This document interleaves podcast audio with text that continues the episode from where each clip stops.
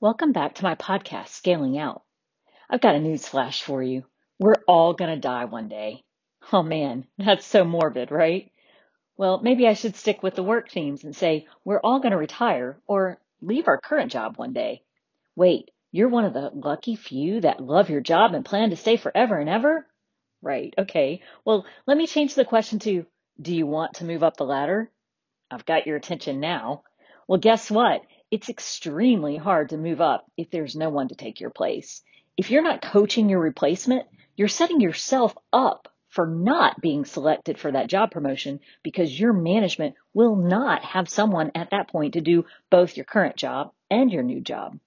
Of course, it seems weird to be coaching your replacement when you might be completely happy where you're at, but you never know when an opportunity will strike and being prepared is critical here. There is a perceived risk in training and mentoring someone else for your position when it's not available as they'll gain skills and understanding that could actually help them land a job promotion somewhere else faster.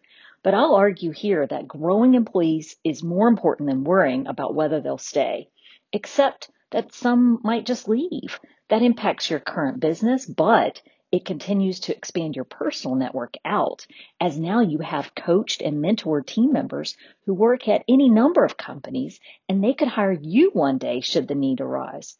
Wait, did I just suggest that someone on my current team could get a promotion elsewhere and end up hiring me? Yes. Just accept the fact that you have team members right now that are better than you. Your job isn't to seek and destroy them. This isn't a dictatorship. Your real job is to find and grow those around you. Lift everyone up. That improves everything and everyone. Thanks for listening to my podcast today. Until next time, stay safe, everyone.